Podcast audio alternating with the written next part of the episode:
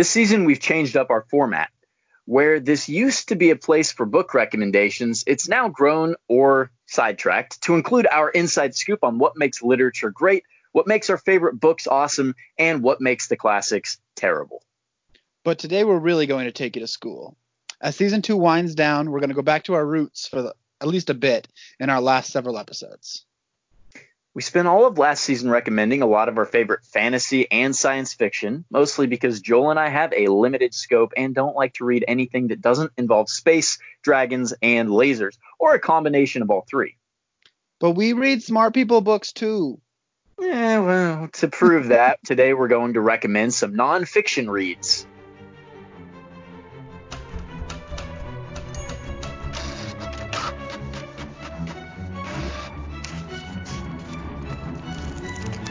This is the book report.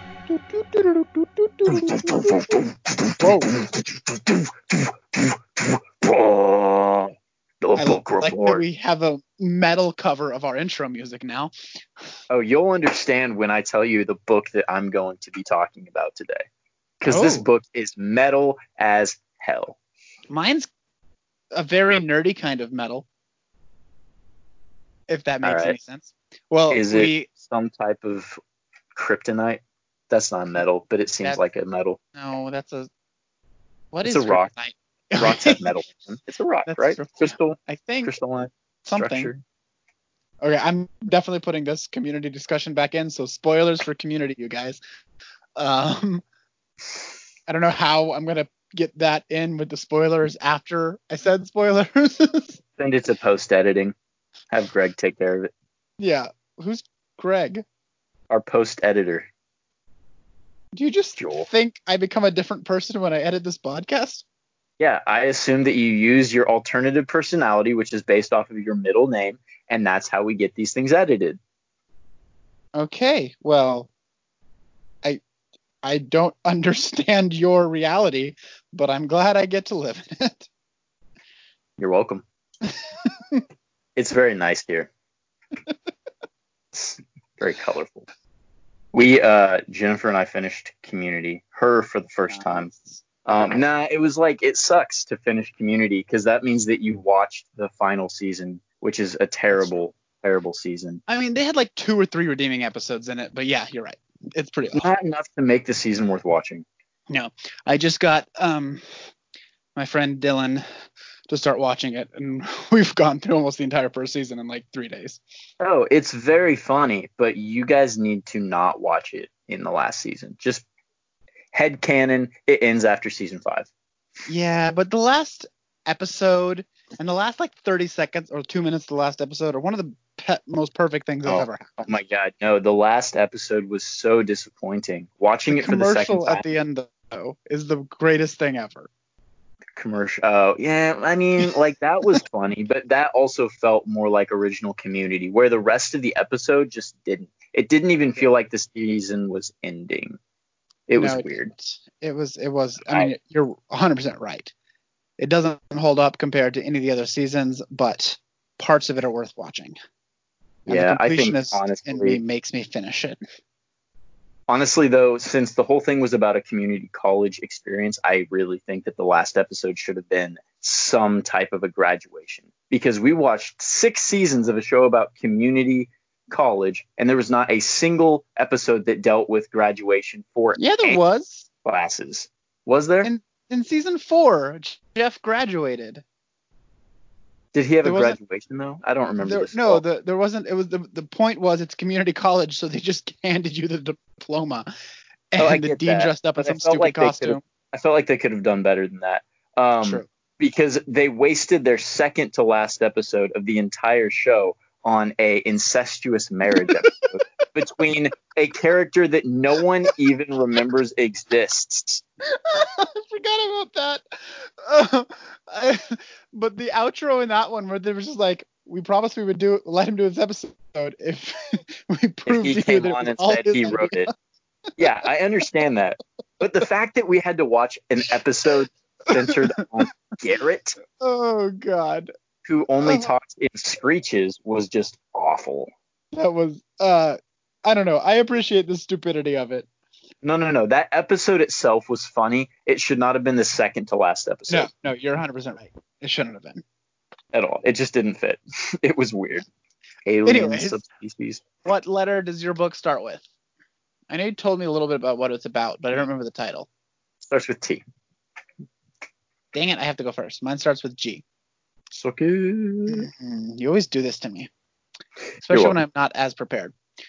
Uh, okay, so my... We can um, switch it up if you want me to. You want to go I first? Don't mind. I love this book, and I could talk about it for an hour. I won't. Okay, then we probably the don't need to let you go first because Aww. You wanted to keep it a short episode. Aww. So I've got to give go you a time. First. I'll go first go and first. go fairly quick. My book is called Ghost in the Wires. Um, it's got a subtitle that I never realized it had a subtitle, and I wanted to have picked it up as if it did. But the subtitle is My Adventures as the World's Most Wanted Hacker. Um, so this book is by someone I'm sure anybody who's ever worked in corporate America now knows. It's by Kevin Mitnick. Does that name sound familiar to you at all? No. Okay. Why the hell would that name sound familiar to anyone? That sounds because, like a cartoon character's name. No, trust me. It's actually a really boring reason it's familiar to everyone because he was at one time the world's most wanted hacker. He went to prison for several years for hacking, um, but now he is the world's most famous like white hat hacker, and every single corporate like uh, security video is like hosted or written by him, and he's so he grew up to be this really boring person. It's very annoying. Um, there was a like, guy like that who ended up, um, I think he was part of like the original WikiLeaks or something, but he ended up Uh, living in Wichita, Kansas, which is where I was from for a time. And he was in like his thirties and he just wound up dead of oh, an wow. apparent suicide. Well, yeah, this guy's story. So. I mean, this is this uh, Mitnick's story is crazy interesting. And he is the um, he's the like cause of a whole bunch of computer myths and like hacking uh lingo, and he like invented social engineering. Like he is the reason hacking is a thing for Sounds some like a to a large degree. He is a nerd, um but he was like doing all this stuff before personal computers were a thing, like, and that's what I find that kind of stuff really interesting. I loved the show Halt and Catch Fire, and I loved um uh the movie uh um about Imitation Game. Um, mm-hmm. I love like the birth of computer stuff. And so that's the main reason I picked up this book, is because it covers that era, because before he was ever, you know, hacking into like crazy complicated systems, what he actually went to prison for for five years was breaking into like A T and T phone boxes and servers that way, just by calling and lying to them. Um, and he eventually graduated that into hacking really complex computer systems, but he started by doing what was known as phone freaking, where you just um, social engineer, which is basically just elaborate lying and play acting. Um, some people at major phone companies, to where he could control other people's phones, and he could order hacks on, or yeah, order taps on people's lines. He could change people's numbers. He could call and change what number he was calling from. And literally every single time he's describing what he did, all the stuff he did, he just did for fun and to see if he could do it, like to figure out the next step that he could do it. And it was so interesting hearing like from an obsessive personality, but obsessed about such a weird thing.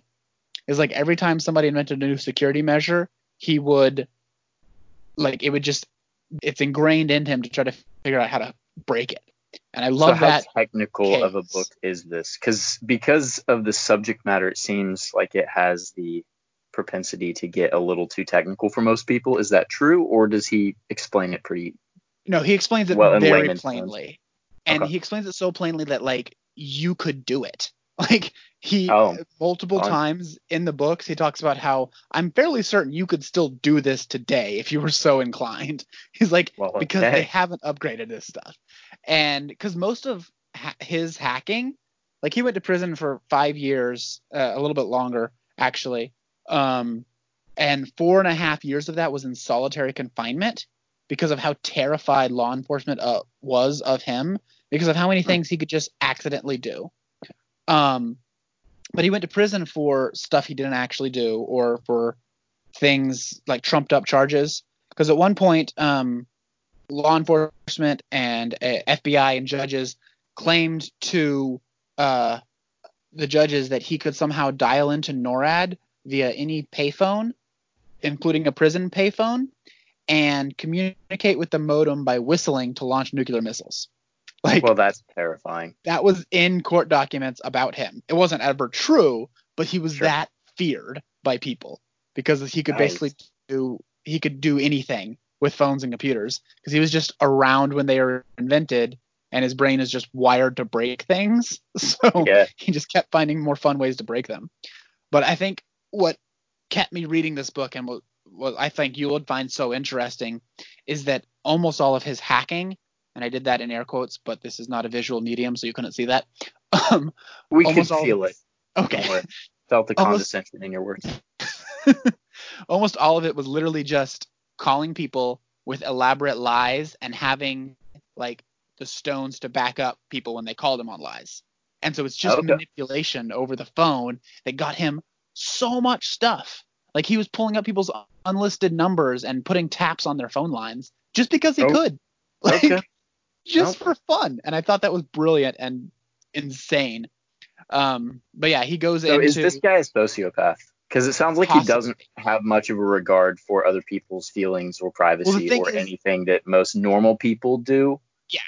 The thing is, he never once stole money, and he never once used it for, like, criminal activity. Everything so he did he was... Says. True. It is his book. But he also wrote his it with... Book, and if he's this good, you know... Him and Steve Wozniak wrote it together, so okay. um, there's a little bit of other people do it. But uh, he, like, he just did it for fun, just because he had, like, it, it's all he could do. Um, he and they claim he never stole money, but people claimed he did. Um, and he's had his records expunged because he's proven that he never did anything like negative with his power. He just used it to kind of prank people, which is kind of brilliant that you're breaking super high level federal crimes that were kind of invented for you, and you're not actually doing anything negative with them. You're just pranking people, which I yeah. find kind of beautiful. But yeah. It, no, that sounds it, very cool.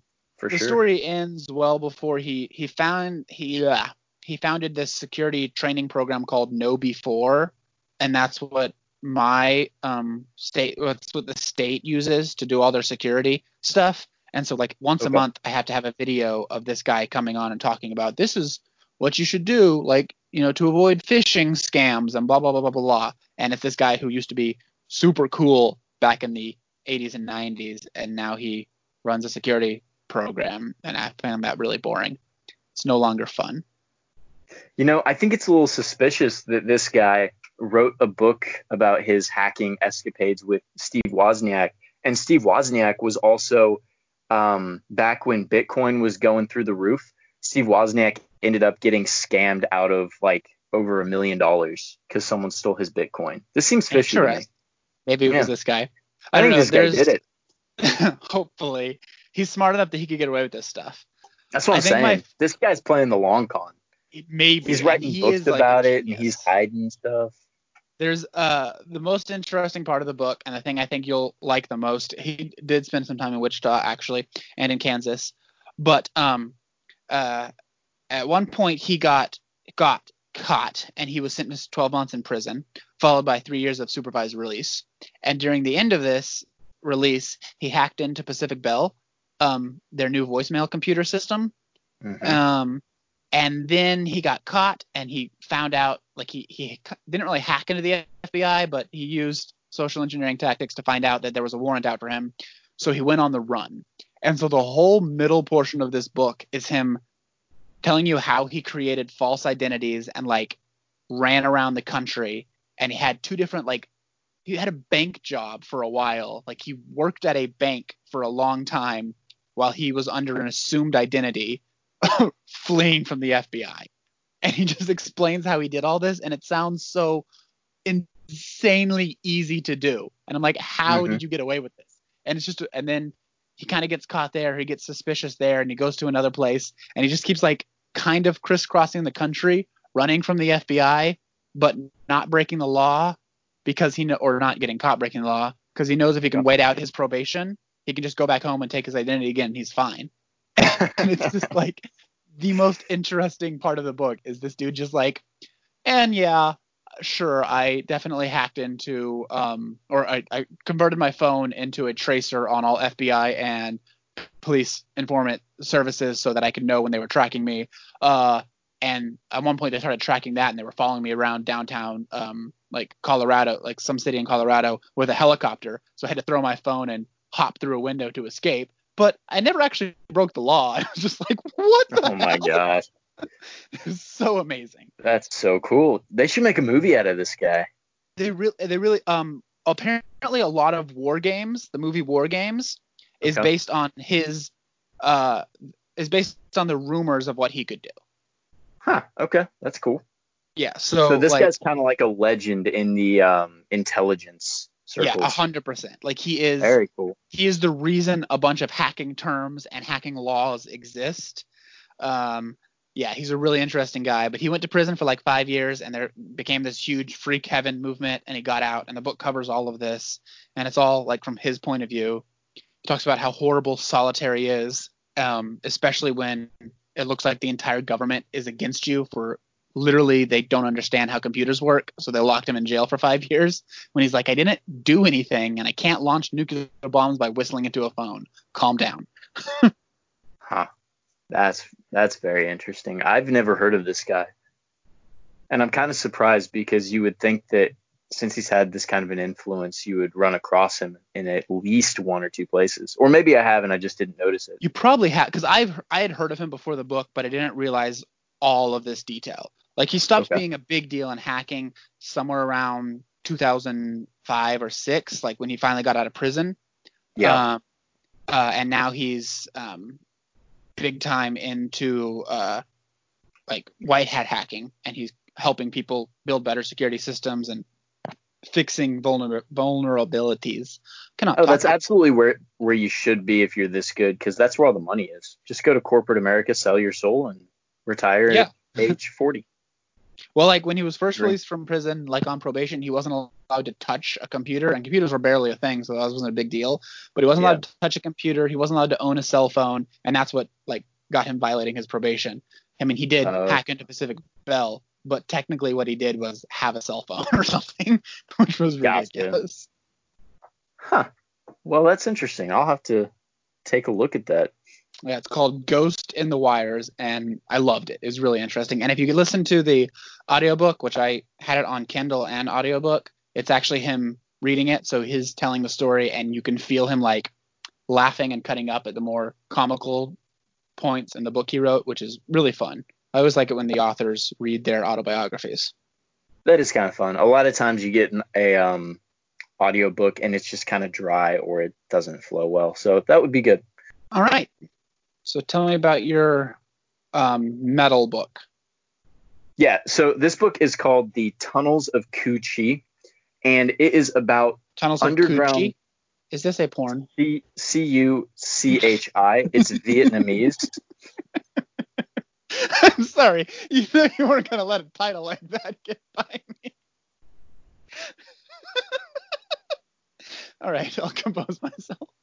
I'll wait. You just said the Tunnels of Củ Chi. What the hell am I supposed to do? I don't know. uh, oh my gosh. Uh, okay. I've composed myself.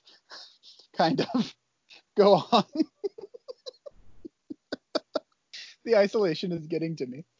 I'm good now. You can talk. I don't believe you. Just don't I'm say just the title again. Don't say the title again that casually. I'm gonna give you a minute. No, I'm good. You're gonna have to. You're gonna have to hear it a couple of times, buddy. Sorry. Uh, okay. I'm good. I promise. I'm just. I'm just making sure. Just making sure. All right. Are you ready? Yes. Okay. So my book is about tunnel warfare in Vietnam during the Vietnam War, and it is absolutely fascinating, because if you are like most people, you're probably a little bit claustrophobic, and this whole book you're is about how what was that and you if I remember correctly are a lot bit claustrophobic. I'm actually not. I'm pretty good. pretty good. Remember I can, that time I we were crawling in tunnels underneath the school and you oh, almost that's because I heard a dog and I thought it was going to run in and attack us. There was no um, dog. You thought no, about a dog. I remember hearing a dog. Okay. I All feel right. a little bad that I laughed that hard at something that's about warfare. Um, yeah. Apologies. Go on. I would love to, but you keep interrupting me. Okay, I'll be silent. Sorry. I will ruin this entire podcast. You will have to delete the entire thing. Well, that would be rude. It would be. Okay, I'm not going to talk for the next five minutes. So my book is about tunnel warfare in Vietnam during the Vietnam War, and it's really interesting. Um, this whole thing centers around how the Vietnamese were driven underground to defend their home country. So they built these tunnels underneath cities that connected villages and towns. And these weren't just like small little bomb-proof bunkers. These were hundreds of kilometers of tunnels that were all interconnected and cut through almost the entire country of Vietnam and served as like a major network for the Viet Cong to communicate, to fight from, to hide in. And the problem with that is that if you are fighting a war, you need to be able to see your enemies. And the Americans weren't ever really able to see who they were fighting because they would be settling down for the night. They'd set up a perimeter. They would think they were safe. They'd post guards around their camp. And then in the middle of the night, suddenly people would start shooting at the Americans from inside the camp. And the Americans would be like, well, what the hell's going on? How did they get past our you know, perimeter? And it would be because there were tunnel entrances that just popped up right in the middle of the camps. And so Jeez. over time, what the Ameri- yeah. And so over time, what the Americans had to do is they had to figure out, okay, so how do we negate this huge advantage that the Viet Cong have? So first they tried bombing the tunnels, but the tunnels were deep enough and well made enough that they were essentially bomb proof. So you couldn't bomb them out. Then they tried to gas the tunnels, but the tunnels were made with like um, like a U-bend in the tunnel, and then the U was filled with water, so gas couldn't get through the entire tunnel complex. Oh, brilliant. Does, does that make sense? Kind of yeah, like yeah. you've been in your pipe. Yeah, like on a toilet. Yeah. yeah, exactly like that. So all these tunnels had those near the entrances. Um, and so eventually what the Americans had to do was they had to send men down into the tunnels, armed with nothing more than a flashlight and a pistol to go hunt the Viet Cong inside their own tunnels. Jeez. How terrifying is that? Yeah, how has there not been a movie made about this? I know. So these guys were called tunnel rats, and they would go into these tunnels and they would try to ferret out the Viet Cong. But there were a lot of issues with that because the Viet Cong would do things like um, they would tie snakes to the ceiling that would bite at your face if you went in the tunnel, or they would like create those tiger pit traps in the tunnels. So if you fell, you would fall into these Punjabi stick traps and get stuck. Um, they would booby trap the ever loving hell out of the tunnels. So grenades would go off and bombs would explode. Um, or they would even lure you. And then you, being the Viet Cong, would like shimmy yourself up a really thin um, tunnel. And then you would throw a grenade down the tunnel, and then you would jump over a trap door and hold it shut with your body weight, and the grenade would blow up and kill the Americans, and you'd be fine. Like so many insane types of fights happened just underneath the ground where no one could help you or get you out. Yeah, it was it's like a giant in- booby-trapped war. Yeah. No wonder we lost Vietnam. Yeah. And so these guys, these Americans would try to figure out new ways to go in and fight. And so there was all of this technological development that was created to try and help them, um, from like new guns that were lighter or smaller to new types of lights that were controlled with like your mouth and all this stuff. But time and time again, the Americans were just like, nope, simple is better.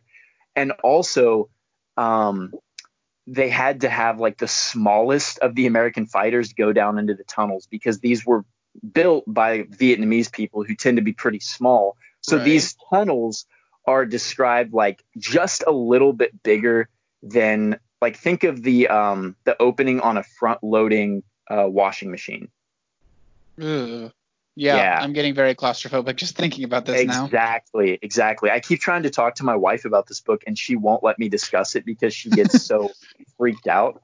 Um, but can I actually read just a short passage from this book? Sure. I was okay, actually so, planning on reading the opening lines to the new um, – I'll talk about it later. Go. Yeah, so this is from the perspective of a Viet Cong soldier named Tuan. A small earthfall from the exposed tunnel entrance warned Tuan that the first American tunnel soldier was descending. Tuan had purposefully ordered that the first shaft be dug just over three feet deep, which meant the American would have to descend feet first and then wriggle awkwardly into the long communication tunnel where Tuan waited, hidden in an alcove. In the past, as a G I's feet had touched the bottom, Tuan had stabbed the soldier in the groin with his bayonet. So imagine being an American soldier. Uh, no. You're told that you have to go into this tunnel. You just hop down into the tunnel and are immediately stabbed in the nuts with a bayonet. Yeah, that sounds like a very unpleasant day. Yeah, that's what these people are dealing with. And it was really interesting because eventually the Viet Cong realized that these tunnels were the safest place to live. And so they started building things underneath the ground. So they would have um, like cooking areas. They would have barracks. They would have storage caches. They would even have um, like medical facilities. There's an entire chapter about a woman who gave birth in these tunnels. Um, mm-hmm. And they so, would hold – yeah.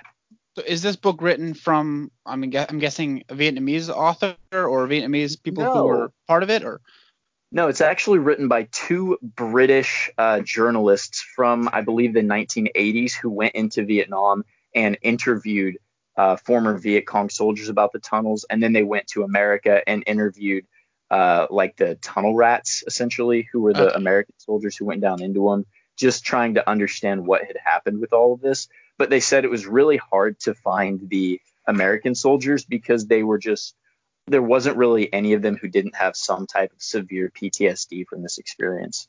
I can imagine. Yeah. Oh, this is a fun one. Uh, they also had booby traps where Um, you tripped a wire and a box would open, and the box was full of scorpions. Ugh. Scorpions are like those things that, like, I'm not scared of. You know, like even saying spiders and snakes can give you cringes, but if I yeah. actually see a scorpion, they're the most terrifying looking creatures. Oh, they're so, creepy. They're yeah. so creepy. Yeah, um, I, I don't even know kind of where to go from there with this book because the entire thing is is essentially just describing these tunnels, what it was like, how they were built, uh, and it's just incredible. The entire book is is just so interesting. Are there pictures? Are any of these tunnels left? Yeah, so actually, if you go to Vietnam today, you can actually um, tunnel, or you can oh, tour you can, like, some of these tunnels. Spelunk in them? Uh, well, now they actually have uh, guided tours where they widened out some of the tunnels to accommodate Westerners who tend to be kind of large. Uh, not even like fat, just, just a Western taller, person yeah. is much bigger, bigger than a Vietnamese person. So they widened them out so that they can use them as an educational um, experience. And it's on my bucket list now. I'd never heard of them before this book. And now if I ever go to Vietnam, I one hundred percent want to go into these tunnels. And my yeah. wife has said, I'm doing that on my own. So I'll do it with you. Thanks, um, bud. Appreciate that. Tell me, so tell me about, so you said it's two British reporters who did a bunch of interviews and historically, is there any firsthand accounting of soldiers and or Vietnamese, like on either side? Yes, uh, there's okay. actually quite a bit of that. Um, and the, the chapters kind of alternate between Americans and uh, exposition and Vietnamese. So you get a really good mix of um, just like in their own words, along with uh, kind of explaining the, the surrounding issues that were going on to kind of give you context for it. So even if you don't know very much about the Vietnam War, this does a really good job of explaining the tunnels in the context of that war. Okay. For like someone who might not know very much about it. Right. Because I, I mean, I know the general framing of the Vietnam War, and I've seen and read plenty of books. I've even read um, The Things They Carried, which is a book entirely yeah. about the Vietnam War, um, which I think we talked about last season. But I don't super understand. I'm not a big war history buff, so I don't really know the ins and outs of how the war progressed exactly. For sure. Yeah. And this obviously is not a ten thousand foot view. It doesn't really cover every facet of the war. It's literally a negative one foot view, it sounds like. Exactly. It's, you know, underground. But it just really focuses in on this specific aspect of the war, which I appreciate because it's something I had never heard of. And I don't think most people have heard of this, to be honest. Yeah, it sounds absolutely fascinating and very terrifying. Doesn't sound yeah. like a good um, evening read, which is I read books as I'm going to sleep most of the time. Yeah, probably want to read this in bright light during the middle of the day. You didn't answer me if there were pictures. Oh, yes. Uh, you jumped over that. There are actually quite a few pictures in the book. Uh, they're black and white because this was a lot right. of them are from the war. Um, but there's an entire middle section that has pictures. And then they have several maps that kind of show what they looked like. There's even a diagram that gives you a good idea of the structure of the tunnels. So it's a pretty comprehensive book. Um, yeah, it's, it's this, that certainly sounds like something that needs to be more visually ex- experienced, at least for me, because I'm having trouble imagining these tiny spaces. Yeah, and I, um, as I've been reading them, I've been doing some light Google sleuthing just to kind of picture it myself. Because you're right, it's just such a foreign concept that you do have to kind of go into it and build that picture almost from scratch. Yeah. But I don't know, it's um, just interesting all the different things they did under the tunnels. They even would do um, propaganda shows where they would bring in singers and performers to try and lift the tunnel fighters' spirits. And there's one where uh, Bob Hope was actually up above in the U S military base performing. And at the same time, there were uh, performers giving a show for the Viet Cong directly underneath. Where oh, Bob God, Hope was that's performing. So eerie. Yeah. Oh, God, that's like Twilight Zone creepy shit. Yeah. Like, just imagine if these people underground were replaced with, like, some weird mythical creature type thing or it's some like, secret society. It's It gets into, like, those levels of, ugh. It's like the plot of the movie Us, but in Vietnam. Yeah. Yeah. yeah. Ooh, that's, like, making my skin crawl creepy. Oh, yeah, absolutely. This entire book would just really easily translate to a screenplay. Like you've got the performer up above and everyone's laughing, and then you slowly pan the camera through layers and layers of dirt into this dark underground cavern with uh, well, all of these Vietnamese children singing a patriotic Vietnamese communist song. Like, does it feel more like a textbook, or is there a story to it though?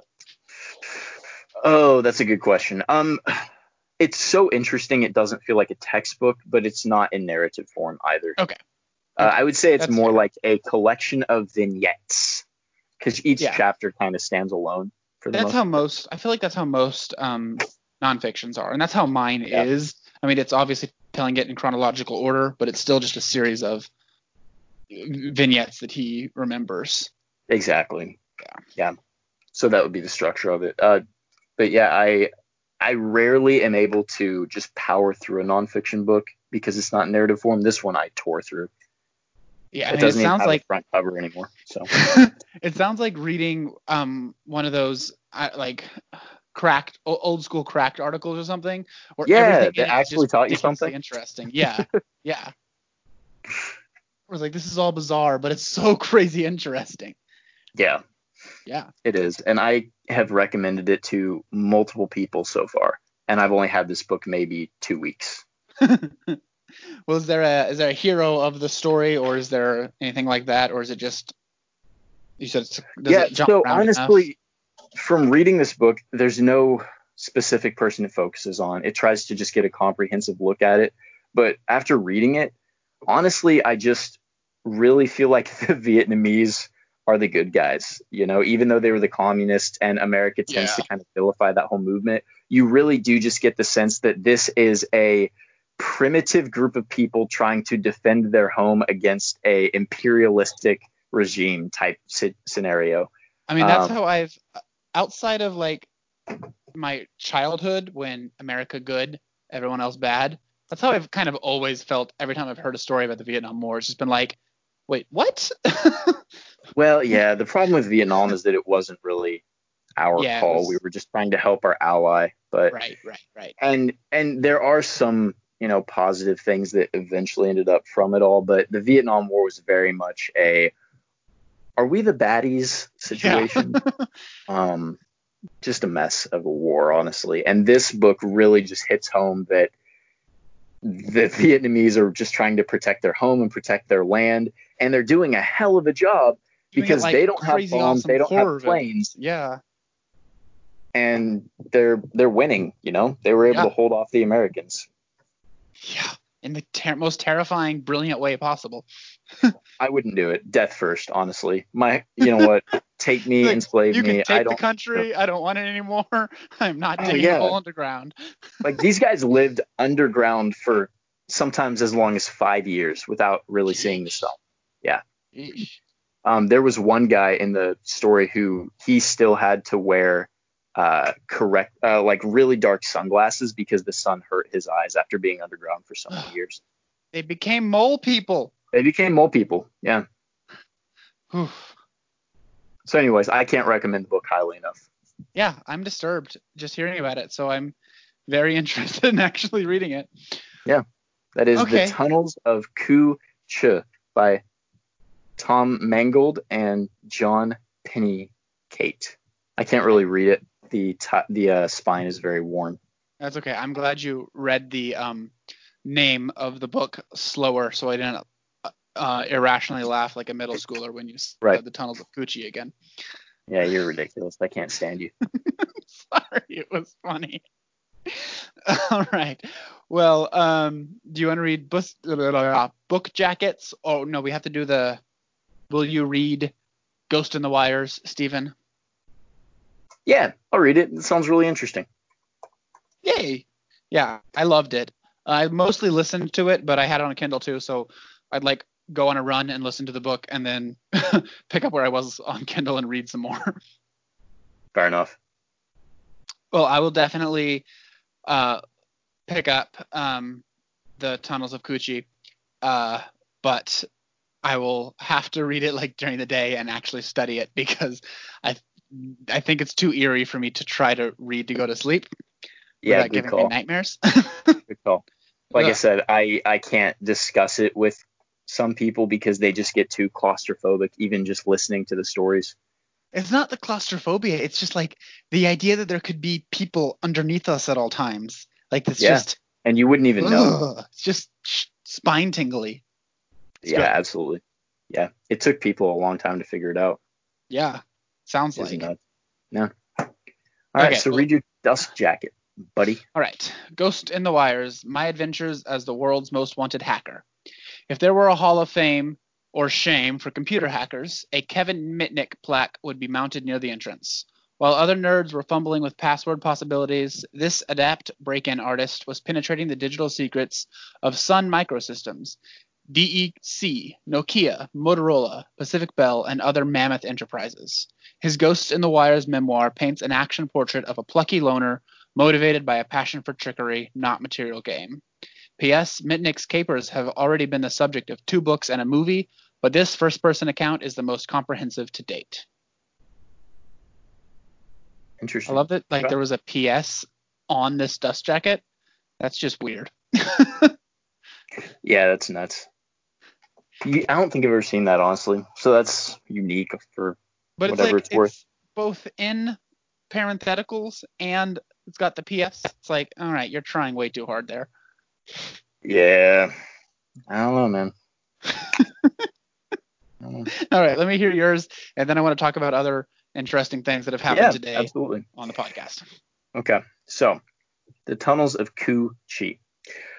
One of the more remarkable but little-known campaigns of the Vietnam War was fought inside the two hundred miles of secret tunnel networks around Saigon, between Viet Cong guerrillas and special American forces known as tunnel rats.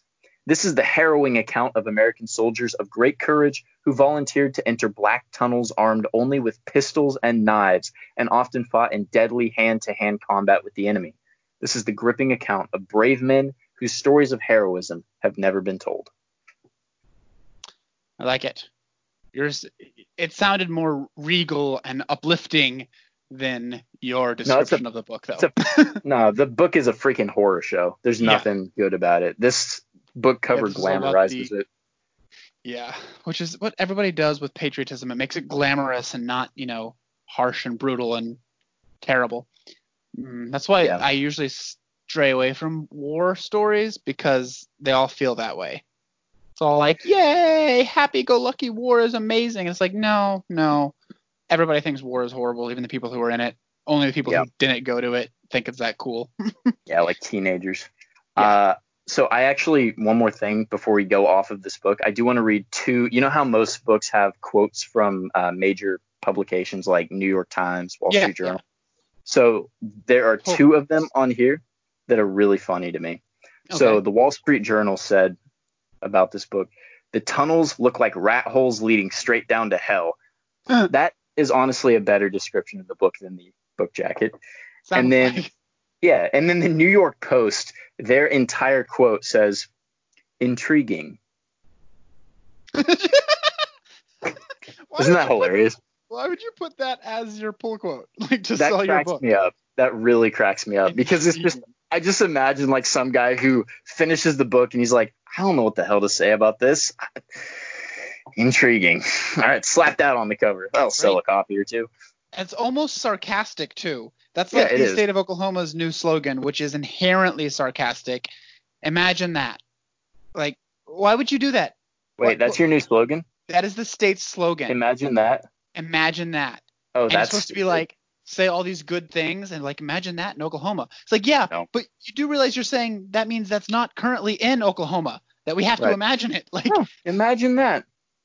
Everything about this slogan is terrible. That's my state. Yeah, that's, that's bad. Damn. Ugh. My state is really, really dumb. That's bad. Um, yeah. This episode of the podcast sponsored by the state of Oklahoma. Imagine that. Don't come here. I'm warning you. No. All right. So getting off topic uh, a little bit, but we have some very important news for the podcast. One. And this is actually not that important, but I feel like it's very important. If you follow us on Twitter um, at book underscore pod or Instagram at the book report pod, you have seen that we have a new mascot, which is Judgmental Flamingo or Judgmental Lego Flamingo. And I don't understand it. I don't know where it comes from. I don't know what the context is, but he's now our mascot because I love him. This is all Joel's idea. He controls all social media. I had no say in this matter. That's my disclaimer. We now have a flamingo mascot. Don't ask any questions. I didn't, because it's just not worth it. It's just okay. I have a fascination with these birds because I saw um, the Planet Earth two, or, or I think it was Planet Earth two, the David Attenborough thing, and he's talking about flamingos at one point, and he's talking about this uh, like really high up in the mountains um, lake where flamingos live, and during oh, the they winter freeze and their legs get yeah, stuck. Yeah, it gets frozen solid and they're stuck in the water. And I just find that so gloriously stupid. These dumbass birds get frozen in a lake every night and they're just stuck there till the sun unthaws it. I find that hilarious. And then literally the next day I was playing Cards Against Humanity and I got the card, um, the white card that was like ch- that said chopping flamingos' legs off with garden shears. And I laughed so hard I cried. And so now every time I see anything about these stupid, fragile birds that are ridiculous looking, I just laugh uncontrollably. So I don't actually love them. I think they're idiotic animals, but I can't not laugh at them. And now one is a judgmental version of one made out of Legos as our podcast mascot. Um, hmm.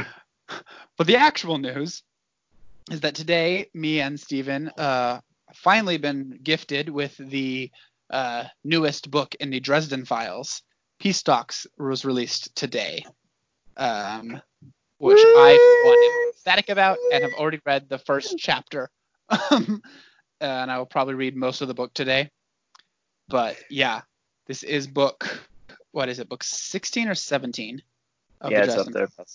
Yeah. And there's only supposed to be like four more. Um, and they're all the concluding, like this one and one other the, is the last like regular books. And then he's going to close it out with a duo or a trilogy. I can't remember exactly, but like it's nearing the end of the series. So this is very exciting. Um, and I don't know, you might want to tune out. This is, I mean, it's a spoiler, but I'm really just going to read the first couple lines of the book because, as we've discussed in our full Dresden Files episode, which you could find, I don't know the name of it, I should have looked that up. But um, we discussed our favorite characters, and my favorite character is um, Dresden's brother, Thomas. Um, and so the first line is, uh, it, it, you'll see why I think this book is going to be amazing because of this first line. You ready? I'm ready. Okay. My brother ruined a perfectly good run by saying, Justine is pregnant. That nice. Was the opening line of the nice. book. And I like, I immediately like. That's laugh out loud funny, honestly. Really excited. That's pretty good. So if you know anything about the books, that's like almost impossible and incredibly intriguing and sets up all kinds of interesting stuff that could happen. And I can't wait to figure out what it is in this book. But it's obviously going to focus on Justine and Thomas, which I love their relationship and their story arc. So all this is going to be fun. Absolutely. I can't wait, uh, but I'm going to have to because I'm number one hundred twelve on my library's wait list for the ebook. Ooh, Ooh yeah. yeah. At least the ebooks, those, at least at my library, the ebook borrowings, you only have them on like a five day limit. So hopefully it'll roll over That's quickly. Weird, because uh, mine is seven, and I'm pretty sure you and I use the same library. I swear mine's on a five day rollover. It's possible. Maybe it's changed to seven since the last time I used it, but I swear. Um, but yeah, well, it was only fourteen dollars. Oh, I bought it as soon as I got the notification and downloaded it. I may have read that first line in the car while driving. I was so excited about this book coming out. Yeah, that's funny. All right. Well, I think that pretty much wraps it up for the episode. Um, we will be doing a couple more recommendations for the rest of this season. I say the rest of the season. We don't have an official number of episodes before we end the season, but we're trying to wind it down. I'll just and wait until COVID kills us. Yeah. And then, Stephen, you have now finished, at least, or have you finished the first book of the um, Broken Earth trilogy? I have. So once I finish the other two, we'll have a good chit chat about it. That might be our last episode. Yeah, I was thinking that could be their last episode or first episode of next season or something. I like the idea of doing like we did with the Lightbringer series, where we do little recaps at the end of each episode of you talking about um, Broken Earth. We could try that next episode. If I you mean, haven't I can do it enough. Now if you want me to. Do you have time? I know you were needing to leave. Oh, I can, I can do it. It doesn't need to be super long. So okay. um, first book in Broken Earth. First book. Yeah, first one. So um, one of my spoilers, pet- by the way. Duck out if you Absolutely don't want. Spoilers. um, yikes, that was almost bad. Anyways, so the book in terms of world building is fantastic. The magic right. system is interesting. The um, just the stratification of society is really well done, and I like a lot of elements of this book. And it's very interesting. I my attention was there through the whole thing. Um, one of my biggest pet peeves, though, is when um. books, movies, T V shows, whatever, introduce sex without a purpose. Um, pisses me off, doesn't do anything for me, because I think that things should drive the plot. And if, especially with sex, if it is thrown in there and it doesn't have a purpose, the entire reason it's there is like titillation. It's just there to, I don't know, it's like a cheap thrill to keep your readers interested, and I don't like it. I think it's just not a good yeah, you've given that opinion artistic. A lot, and I to some degree agree with that one. Um, I and I it's been a while since I read the first book, and I'm sure it actually happened that way in the book, but I remember all the relationships that exist and are discussed in this book do have big ramifications in no so here's story. Here's the deal. I think that um oh crap Essen, is that her name, main character? Yes. Okay, so Essen... One of her many names. one of her many names. When she's a young person in the, um, the not the forum, oh my god, what's it called? The training uh, place for training. The orogenists. When she's there and she is forced to have sex with the um, master orogenist, I, I think that's a good use of sex. I have no problem with that, because that really shows you what the, the world is like, and it drives home the fact that the orogenists are not really considered to be people. They are just like property to be used as their master see fit. I appreciate that use of it. Um, once they get to the island and it devolves into a three-way, there's no reason for that, honestly. Um, okay, you see, can, I... you, and in my opinion, you can do what was done with all of that in a, I don't know, um, in better ways. I don't think that you need to throw a three-way in there I to make you. it and work. It, it definitely threw me the first reading, um, but I am I don't understand how anybody could ever like be interested and have even the emotional capacity to deal with more than one person at once. Um, so being a part of a throuple is just the most bizarre concept in the world to me. So it threw me. But by the end of the series, I was looking back onto that period of the characters' lives as the most peaceful and beautiful because of how horrible things get for everybody. So like, oh, I, I get that, but I purpose, think you can, I think but, you can yeah. do that very easily just by the fact that she's living on an island where people accept her. Like that's, yeah, I don't that's think true. you really need to throw. And then the other thing is that's that fair. because of that mixed with a couple of other things in the first book, um, a few things really just felt like N K. Jemisin was just trying almost too hard to be hyper inclusive. Um, because by the end of the first book, you have a gay character, a throuple, essentially, and a trans character. A bisexual um, throuple and a trans character. And a bisexual throuple, right. So some of those things uh, just don't really seem to me like they have a purpose for being there other than um, – and I, I know from trying to get published that a lot of publishers – on their what we're looking for section say we want books that involve specifically those types of characters. So it really just feels like a, a thing that was like almost disingenuous to you. It felt disingenuous, like it was thrown in there in order to catch the attention of a publisher and get the book deal. Um, so I, I didn't I really gotcha. like it. Um, and I can see that take. I don't think I took it. I don't think I took most of that way, but I can see that take easily. Yeah. Yeah. Well, um, what did you think I, about? One one say, final critique, yeah. and then I'll let you ask your question. The other thing is I thought that um, uh, she was just a little, just a little lazy on two things. And the only reason it bothers me is because she was incredibly inventive in a lot of other ways. Um, okay. Like I said, her world building and her uh, societal everything was just phenomenal. And then for some reason, she took just a very, very lazy writing thing where the you you can tell um, that the entire book is kind of based off of the idea of the American slave system, and you got like the stratification society, and at the bottom are these non-human people and blah blah blah. But she called her lowest of the low society members, who end up being magically powerful, orogenes, which is just a scramble of the word Negro or Negroes. Um, and like I you, felt that was lazy. And then she called like the slur for the orogenes was raga, which sounds very similar to the N-word, even with yeah. the double G. So I just and, felt that was a little lazy for her. And I felt like such an idiot when you pointed that out to me because I did not hear that. And like, like I never saw that, even though I yeah. realized the book was an allegory in a lot of ways, or the story is an allegory in a lot of ways for slavery and race yeah. relations. But I did and not I make liked, that connection. I like I like that she used the book as a platform to kind of explore all of that. I really I love it when fantasy books use their platform to explore historical issues or whatever. Um, but I, I really felt like she was talking down to me when I realized that she had done that, because I was like, oh, this is really interesting. She's exploring issues of slavery and all of those. Just I, this is fascinating. Oh, damn it. She made it way too obvious by doing that. And it just kind of pissed me off that I felt like she thought I was too stupid to get there on my own. So. I just didn't. Re- I just felt really stupid that I didn't figure that out. Well, this All is right. my last question, so and then I'll let you go. Um, no, that's it.